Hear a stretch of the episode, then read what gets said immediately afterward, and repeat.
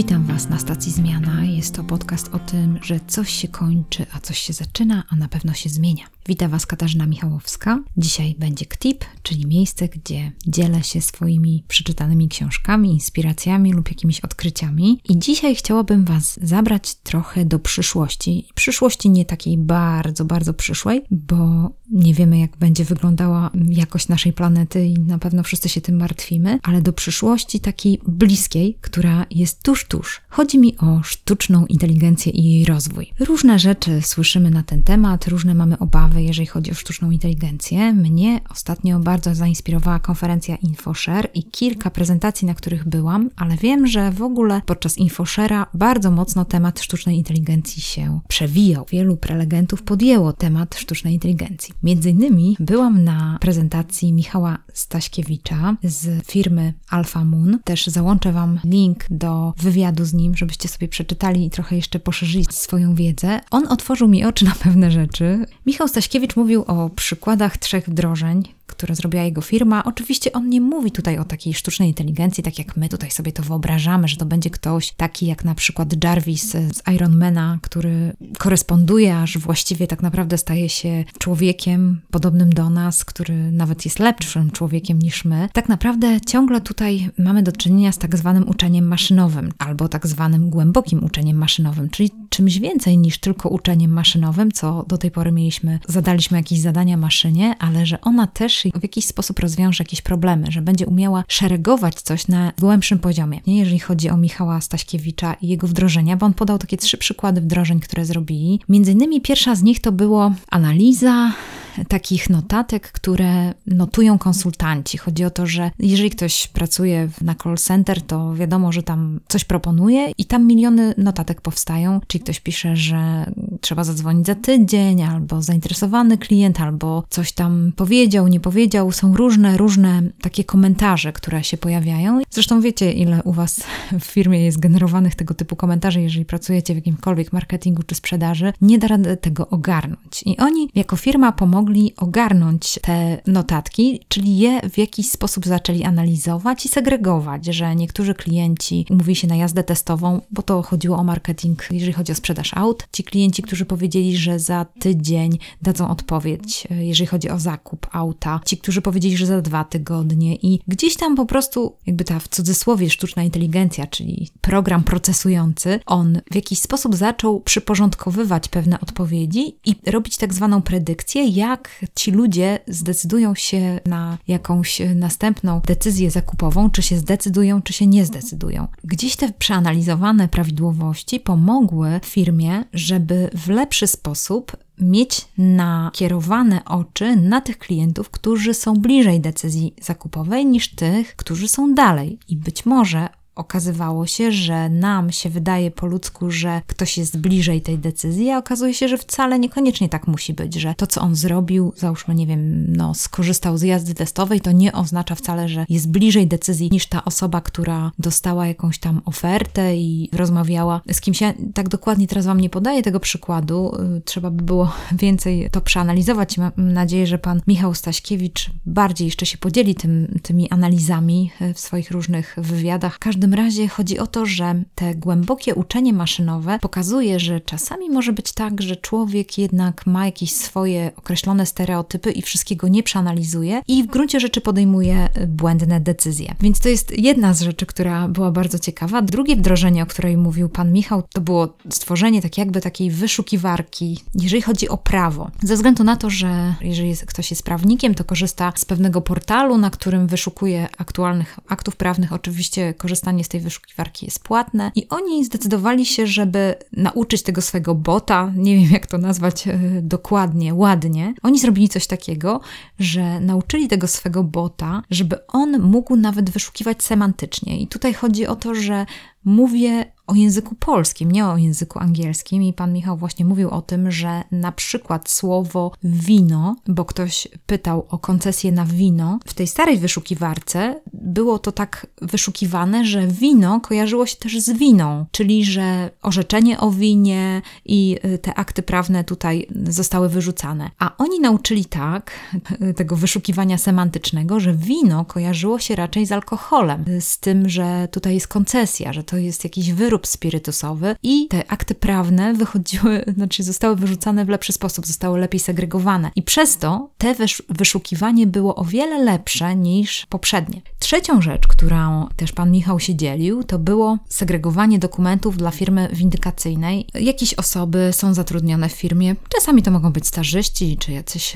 jakieś osoby, które gdzieś tam zaczynają pracę swoją i zajmują się tak zwaną żmudną pracą segregowania dokumentów, czyli poświęcają czas na skanowanie pism i później muszą jakoś rozdzielić te dokumenty. Niektóre są do sądu, niektóre są do firmy windykacyjnej, inne do windykatora i w jakiś sposób się je segreguje, te dokumenty. To zabiera czas. Oni oddali to temu urządzeniu, temu procesowi rozróżniania dokumentów i to spowodowało ogromną redukcję kosztów. 70% redukcji kosztów to jest dla mnie w ogóle niewyobrażalne, aż się naprawdę zdziwiłam, że to jest możliwe, ze względu na to, że oni oddali maszynie e, segregowanie dokumentów, co oczywiście oznacza, że ktoś stracił pracę. I powiem Wam szczerze, że nad tym zaczęłam się zastanawiać. Myślę sobie, wow, no to dokąd my idziemy? My po prostu będziemy wyrzucać ludzi, którzy będą wykonywać taką prostą pracę. To nie jest wcale łatwa odpowiedź dla nas wszystkich, ze względu na to, że wprowadzenie sztucznej inteligencji w różnych obszarach naszego życia może zmieniać sposób naszej pracy i to tak naprawdę jest coś takiego, co nas czeka. Jeżeli wykonujemy jakąkolwiek pracę, która jest monotonna i żmudna, nawet jeżeli jakieś inne nasze zadania są bardziej kreatywne, to z pewnością będzie tak, że ta sztuczna inteligencja, która no nie jest tą sztuczną inteligencją, którą sobie wyobrażamy, to nie jest Jarvis, ale po prostu to jest jakiś taki pomocnik, o tak bym to nazwała, pomocnik, który nas wyręczy z takich proceduralnych kwestii, to spowoduje z jednej strony redukcję kosztów w firmach, ale z drugiej strony spowoduje, że będziemy odciążeni od tak zwanej żmudnej, uciążliwej możliwej pracy, która jest powtarzalna. Co oczywiście, jak sami czujecie, zaczyna być wyzwaniem dla niektórych grup społecznych. Może to być coś dobrego dla niektórych, może to być coś trudnego dla innych. Jeszcze bardzo ciekawą rzecz powiedział dr Jan Zając, który też przedstawiał swoją prezentację na temat sztucznej inteligencji, bo było trochę prezentacji na temat sztucznej inteligencji podczas InfoShare'a. Też Wam zalinkuję jego prezentację, bo jest też tak troszeczkę pokrótce omówiona, więc będziecie mogli to poczuć. Ale w każdym razie znalazłam u pana doktora Jana Zająca załączony taki artykuł, który pokazuje, jak się rozwijają startupy, jakie są zgłoszenia patentowe w Stanach i w Chinach, jakich obszarów produkcji czy branż dotyczą wdrożenia, jeżeli chodzi o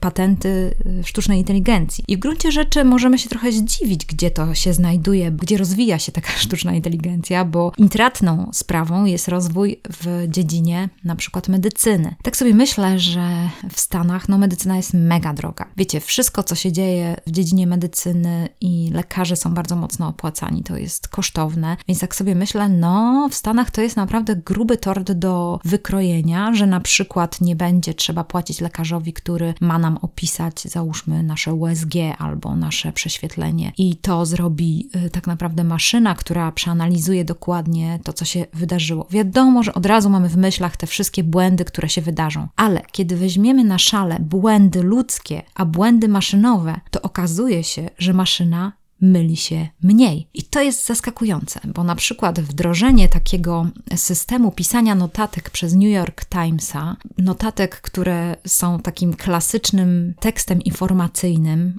który zazwyczaj piszemy jako dziennikarze, okazało się, że boty piszą lepiej te notatki, oni mniej się mylą, one lepiej analizują dane, lepiej je przewołują, a ponieważ takie pisanie takich notatek często na przykład ekonomicznych, związanych z podatkami, nie wiem, z jakimiś informacjami, może się okazać, że one są na tyle uciążliwe i monotonne, że nie chce się po prostu pisać dziennikarzom takich notatek i robią błędy w tych notatkach. To jest tak, jak załóżmy, myślę sobie, przywołuję tutaj fabrykę Forda, wykonują wykonywanie takiej pracy, tak jak nie wiem, czy pamiętacie na filmie z Charlie Chaplinem, który po prostu musiał przykręcać jedną śrubkę, przykręcał, przykręcał, przykręcał i później już jakby nie umiał nic innego. Więc tak samo jest podobnie z dziennikarzami, że niby to ma być twórcza praca, ale w gruncie rzeczy część pracy, którą wykonujemy, jest taka odtwórcza i właściwie taka bez jakiegoś wielkiego polotu. Na przykład, jeżeli chodzi też o przywoływanie wyników meczów, jakichś stawek, kolejek, to bardzo często boty będą mniej zawodne niż taki człowiek, który gdzieś tam się pomyli, nie tutaj kliknie. Wracam do sprawy związanej z rozwojem sztucznej inteligencji w obszarze różnych branż. Tu jest ogromny tort, jak powiedziałam, do ukrojenia w sprawie związanej z medycyną, ale również z rozwojem leków,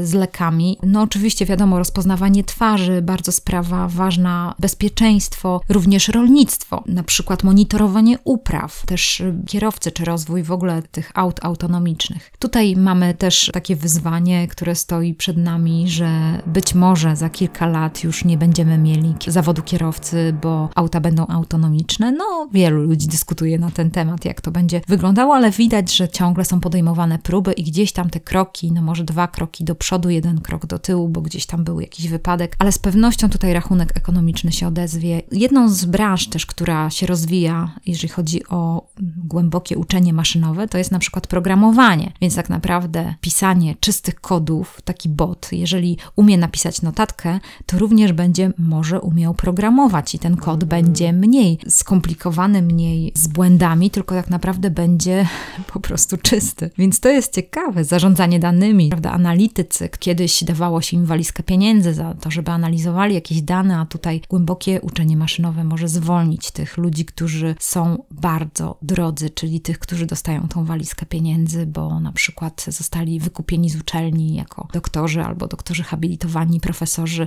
żeby analizowali dane. A tutaj nagle się okaże, że ich praca nie będzie potrzebna. No i jest to zagrożenie. Niektórzy się bardzo boją tego, no jak to będzie, jak, jak będzie wyglądała nasza praca. Miałam taką myśl na tym infoszerze, że był taki nacisk na to spotkanie z drugim człowiekiem. To jest bardzo ciekawe, też to opisałam jakoś, starałam się opisać w swojej relacji z infoszera, ale chodzi mi o to, że jeśli by było tak, jeżeli tak by było, oczywiście jestem optymistką raczej co do przyszłości i rozwoju sztucznej inteligencji, więc musicie to wziąć pod uwagę, że natury jestem optymistką, więc wszyscy pesymiści mogą mi to zarzucić. Ale myślałam sobie tak, jeżeli by było tak, że ktoś uwolniłby mnie z robienia tych takich rzeczy, które są dla mnie uciążliwe, bo są rutynowe, bo ja osobiście zmagam się z tym, że muszę się jakoś no, przyzwyczaić do tego, żeby robić te pewne rutynowe rzeczy. Jeżeli tak by było, że, że zostaniemy wyręczeni z robienia tych rutynowych czynności, to może się okazać, że więcej czasu będzie na te społeczne relacje, czyli to, że na przykład będziemy mieli więcej czasu, żeby się spotkać ze swoim klientem, że będziemy mieli więcej czasu, żeby się spotkać ze swoim kontrahentem, ze swoją konkurencją, z jakimś innym działem marketingu. Więc tutaj wtedy te umiejętności miękkie i nasza inteligencja emocjonalna, która będzie się rozwijała oczywiście wtedy, bo będziemy, nawet jeżeli jesteśmy